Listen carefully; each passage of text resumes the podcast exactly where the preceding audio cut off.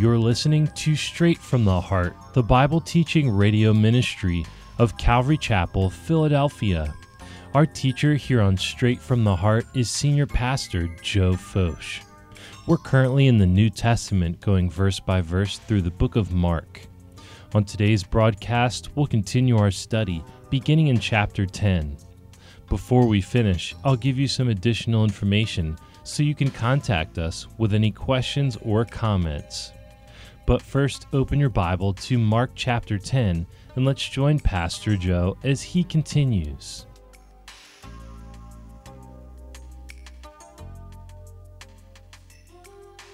We have come to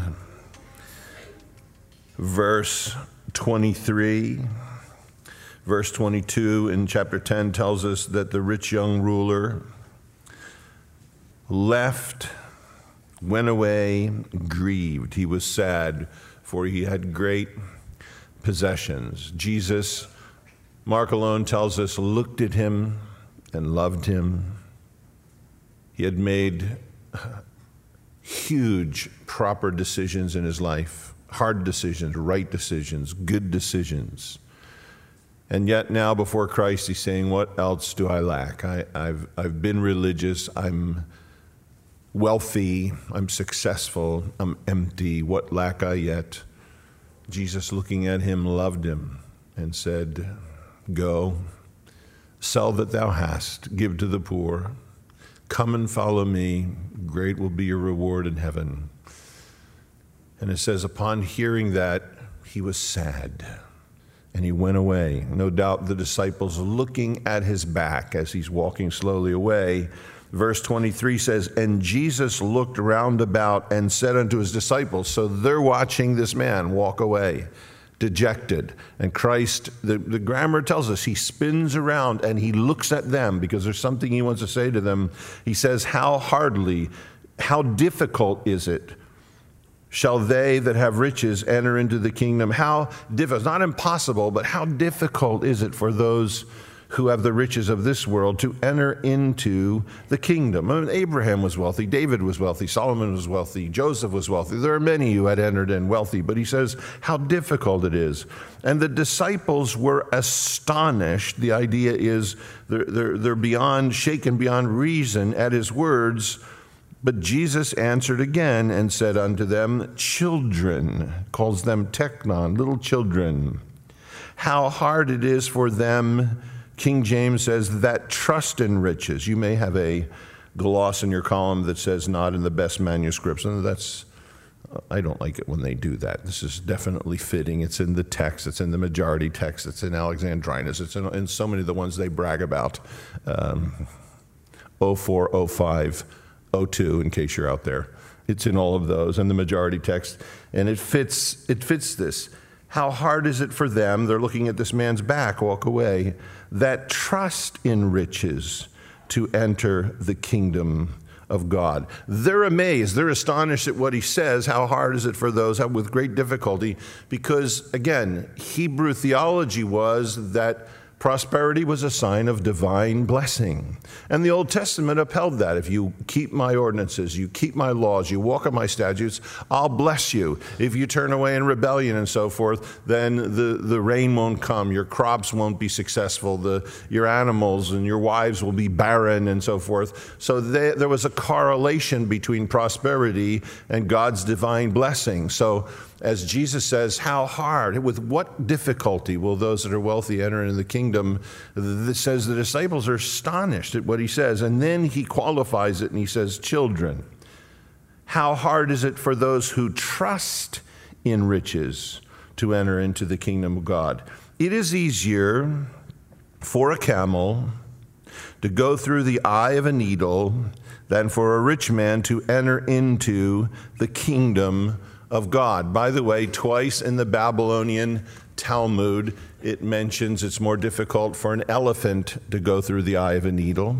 Uh, in the Quran, it mentions how difficult for a camel to go through the eye of a needle.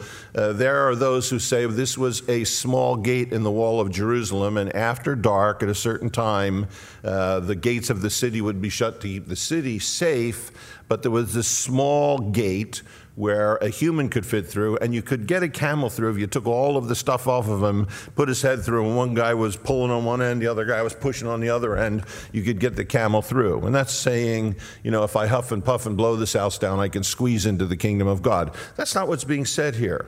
Matthew and Mark specifically use the word needle, that's a, the word needle for needle and thread, which was a sewing needle. Luke, the physician, uses a surgical needle when he says through the eye of a needle.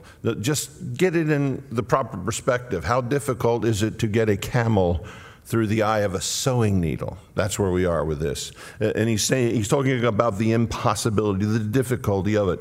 It is easier for a camel to go through the eye of a needle than for a rich man to enter into the kingdom of God. And they were astonished out of measure, saying among themselves, Well, who then can be saved? And Jesus, looking upon them, said, With men it is impossible, but not with God. With God, all things are possible. With is your operative word there, para, alongside of, in step with, accompanying with. You know, the Paracletus, the one who comes alongside, it says, alongside of men, in step with men, accompanying men, it is impossible but not accompanying God, not with God, not alongside of God. For alongside of God in this journey, accompanying Him, all things are possible. And Peter, it's about time he chimed in, isn't it? Peter began to say unto him, Well, lo, we have left all. It means to abandon. We have left all and followed thee. And the sense is once and for all. Peter's hearing you know, th- that this rich young ruler, if he leaves what he has, he'll have great treasure, Jesus said. You'll have treasure in heaven. Come take up your cross, follow me. Peter's listening to this whole thing and he says, Hey, Lord, we left everything once and for all. I mean, they, he had a fairly lucrative fishing business. James and John had a very lucrative fishing business. Matthew was a tax collector. They had left all to follow him. And it's, it's, it's in the aorist, once and for all. They had left it behind, they had abandoned. Now, Peter says that, but of course, after the resurrection, when Jesus doesn't come to Galilee as fast as they want him to, Peter goes back to the fishing business. But here he's saying, We've left once and for all. It's Peter. He's saying, We have left all and followed thee. The idea is, what are we going to get out of this? And Jesus answered and said, Verily I say unto you, there is no man that had left house, or brethren, or sisters, or father, or mother, or wife, or children, or lands for my sake and the gospel's, but he shall receive a hundredfold now in this time houses and brethren and sisters and mothers and children and lands with persecutions and in the world to come eternal life. Now, he does something very interesting here. If you'll notice the way verse 29 is written, Verily I say unto you, please take note of the ors. There is no man that hath left house, or brethren, or sisters, or father, or mother, or wife, or children, or lands for my sake. It's a specific Greek construction that is putting an emphasis on each one of those. They're not just a line of things. Jesus realizes that there are those who have set aside one of or more of these things very specifically. So he says unto us and to us this evening, there is no one that has left a house, and some of them, us have had to have moved out. We've, we've had to leave. We've left something behind in regards to a house or brethren a family. We feel very separated because our family is not born again. They may be religious, but there's a division. And that's an individual story that could take up volumes in one life. Or sisters. How hard to be separated from a sister, someone you're raised with. Or brothers.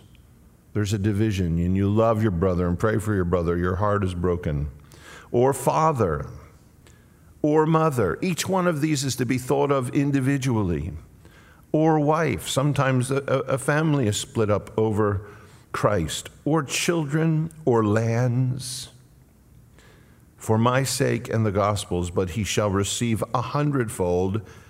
First, now in this time, houses. Now he puts the word and in to emphasize the giving back. Houses. You're not just going to get one house, you're going to get houses. And brethren, and sisters, and mothers, plural, and children, and lands, yes, with persecutions. We're, we're, in this world. And in the world to come, eternal life. There's anybody that's going to lose the reward. And, and certainly in verse 29, 30, he's talking about the family of God. I, I love the verse in, in Isaiah, I believe it is, where's the Psalms? It says, The Lord puts the solitary in flocks. You know, that he takes us, the family of God brothers, sisters. He's multiplied them in my life, and I know in your life if you're genuine.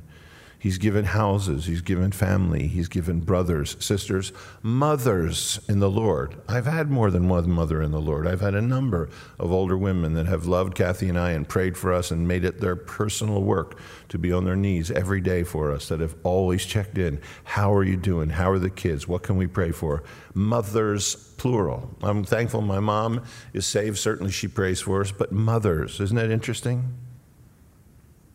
And children, lands, plural. Yes, with persecutions, now in this time, he begins, and in the world to come, eternal life. But many that are first, and I assume he's speaking of Israel, shall be last, and the last, the Gentiles and many believers, shall be first.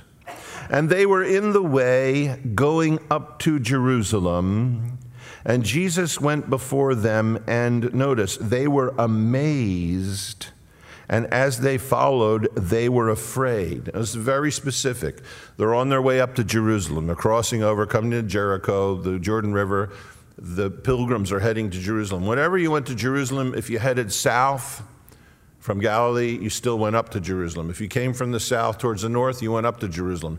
Jerusalem's elevation was 2,530 feet, something like that, about 80 foot below the Mount of Olives. But whether you were coming from any direction, you were always going up to Jerusalem. There was a spiritual truth about it. And literally, they're going to go from down by the Dead Sea, the lowest place on the face of the earth, up to Jerusalem, uh, about, again, 2,500 foot above sea level. So they're going up to Jerusalem. And Jesus is, you know, the, the Greek, he's going before them, and they were amazed as they followed, they're afraid. There's something about his meter, there's something about his step, there's something about his demeanor now. He set his face like a flint to go to Jerusalem. He knows death and crucifixion is awaiting uh, him, and he's out in front of the rest. He's leading his little flock and he's leading the people to follow him. And there's something about the way he's walking, there's something about his pace, there's something about the way he's answering them at this point in time. It says they're amazed and they're afraid. Something new in his step, something new about his attitude as they speak to him. They were afraid. And he took again the twelve. And he, he doesn't just let them afraid, he's going to take them. And he began to tell them what things should happen unto him, saying, Behold, now think about this. I want you to consider this. We go up to Jerusalem.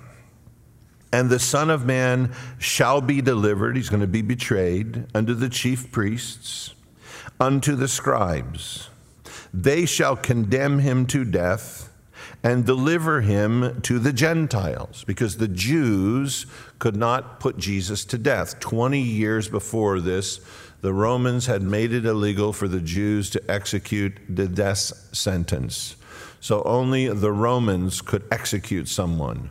20 years before this, we're told by Josephus in the Talmud that when they had made it illegal to execute the death sentence, the high priest went through the streets of Jerusalem weeping, saying that the word of God had been broken. Because Genesis 49 said, The scepter shall not depart from Judah until Shiloh comes. And they understood the scepter, the right to rule, was the right to execute the death sentence.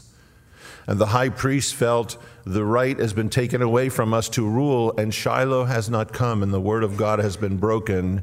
And little did he know, in a carpenter shop, in Nazareth, Jehovah God was sweating and planing wood and sawing and working and pleasing his Father, so much so that at the baptism, the Spirit would descend like a dove, and the voice of the Father would say, This is my beloved Son, in whom I am already well pleased. Hadn't preached a sermon, hadn't done a miracle, worked in a carpenter shop. They're going to hand me over to the Gentiles, he says, to be put to death. And they, the Gentiles, shall mock him, shall scourge him, shall spit upon him, and shall kill him. And the third day he shall rise again. Imagine what is in the step of Christ, what is in the mind of Christ, what is the look on his face, what is the tone of his voice. There is not a single surprise waiting for him in Jerusalem. He knows it all, step by step, layer by layer, tear by tear, drop of blood by drop of blood, spitting by spitting, stroke by stroke. None of it is hidden from him. And he set his face like a flint. It's the work that the Father had given him to do from eternity and they see the difference. He takes them aside. He begins to speak to them clearly and plainly of, the, of these things. Luke tells us they still don't get it. Luke, when he interviewed them, must have said, And did you get it then? They must have said, No, we still didn't get it. And we can see that here because James and John, the sons of Zebedee, come to him and say, Master, we would that thou shouldest do for us whatsoever we desire. We're going to ask you a question and we want you to say yes before we tell you what it is. You raised kids, didn't you? Matthew tells us that they get their mother to talk to him. Salome, Mary, the mother of our Lord, her sister. So James and John, Jesus' cousins. And again, you know, if you're called the sons of thunder, you don't get your mom to do your stuff for you. You know, is, you know, what kind of stuff is that? You know, sons of thunder seems like they should talk for themselves. And they're part of the process. We're going to ask you something, and we want you to say yes before we tell you what it is. Whatever we ask you, we want you to do it for us. And Jesus says, What would ye that I should do for you? And they said unto him, Grant unto us that we may sit one on your right hand and the other on your left hand in your glory. Behold, we're going up to Jerusalem. The Son of Man shall be delivered into the chief priests, unto the scribes. They're going to condemn him to death. They're going to give him to the Gentiles and they will mock him and scourge him and spit upon him and kill him. The third day is going to rise again. And they said, Lord, grant that we might sit on your right. They're in a completely different place.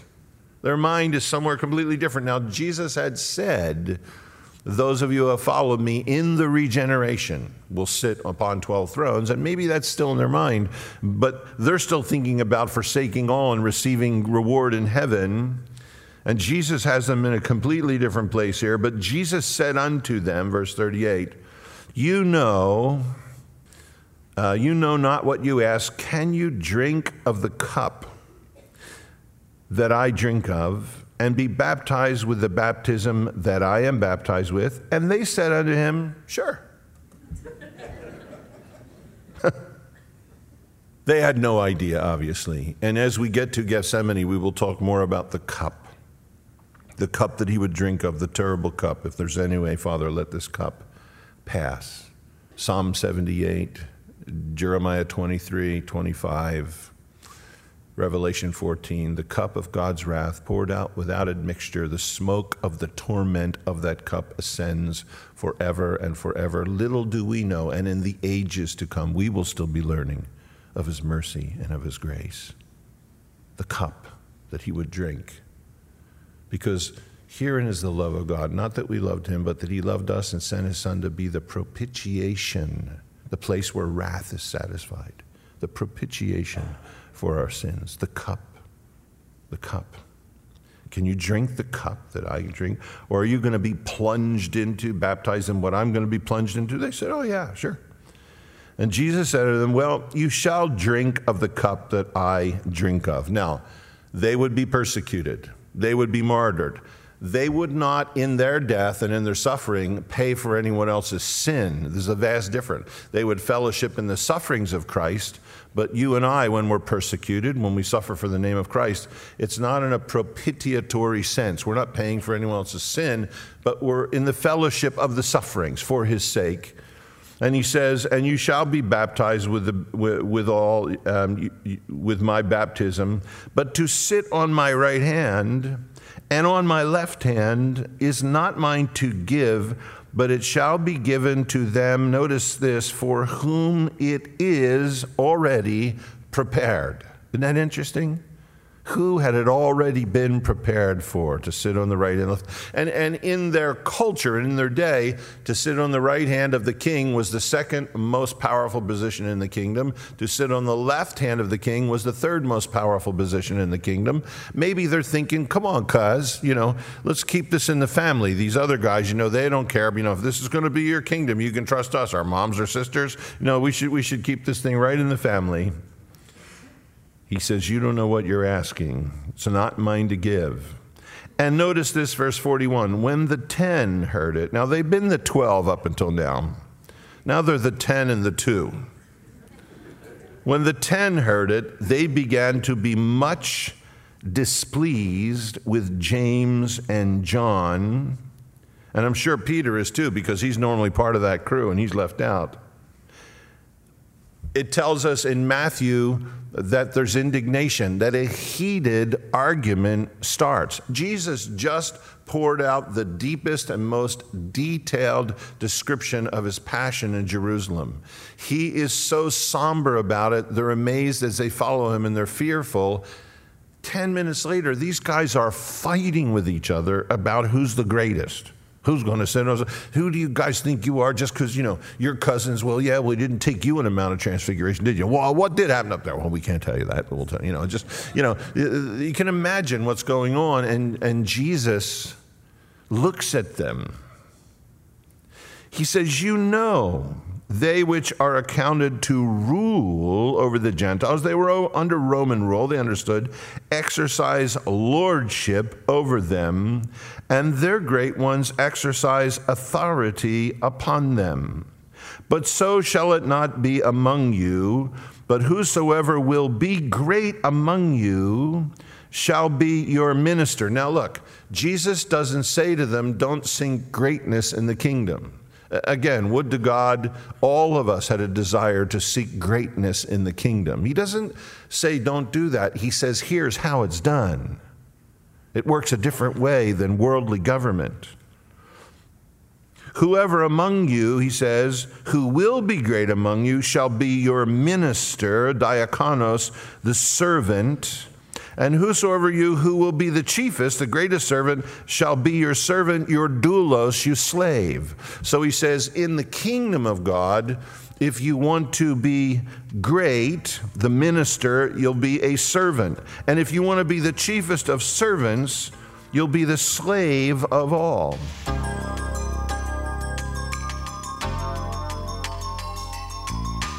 That concludes our teaching time here on Straight from the Heart. If you enjoyed today's message from Mark chapter 10 and would like to hear it again in its entirety, you can listen to it on our website for free at www.ccphilly.org. Just go to our homepage and click on Listen to Current Messages, then select Straight from the Heart and click on the study with today's date. Today's message number is SPM 543. That's SPM 543. You can also listen to today's teaching from Mark chapter 10 or any other message from Genesis to Revelation by downloading our free app on your tablet or mobile device. Just go to your App Store and search for Calvary Chapel Philadelphia or go to our website and click the link for the mobile app. In addition to our app, you can also study the Bible with Pastor Joe by subscribing to our Straight from the Heart radio podcast, available on Apple, Google, and Spotify. If you have any questions or comments about today's message, or maybe would like to let us know how the Lord has blessed you through Pastor Joe's teaching, we'd love to hear your feedback. Feel free to contact us by email at radio at ccphilly.org. That's radio at ccphilly.org. For more information on this broadcast or Calvary Chapel, Philadelphia, don't forget to visit our website at ccphilly.org. While you're visiting our website, make sure you check out our daily devotions page. By subscribing to Daily Devotions with Pastor Joe, you can receive a short, encouraging video message every weekday morning in your email. If you prefer not to use email, you can also find Daily Devotions with Pastor Joe on our free app or by subscribing to our Daily Devos podcast. Thanks for listening, and remember to join us next time as we continue with more great Bible teaching that comes straight from the heart.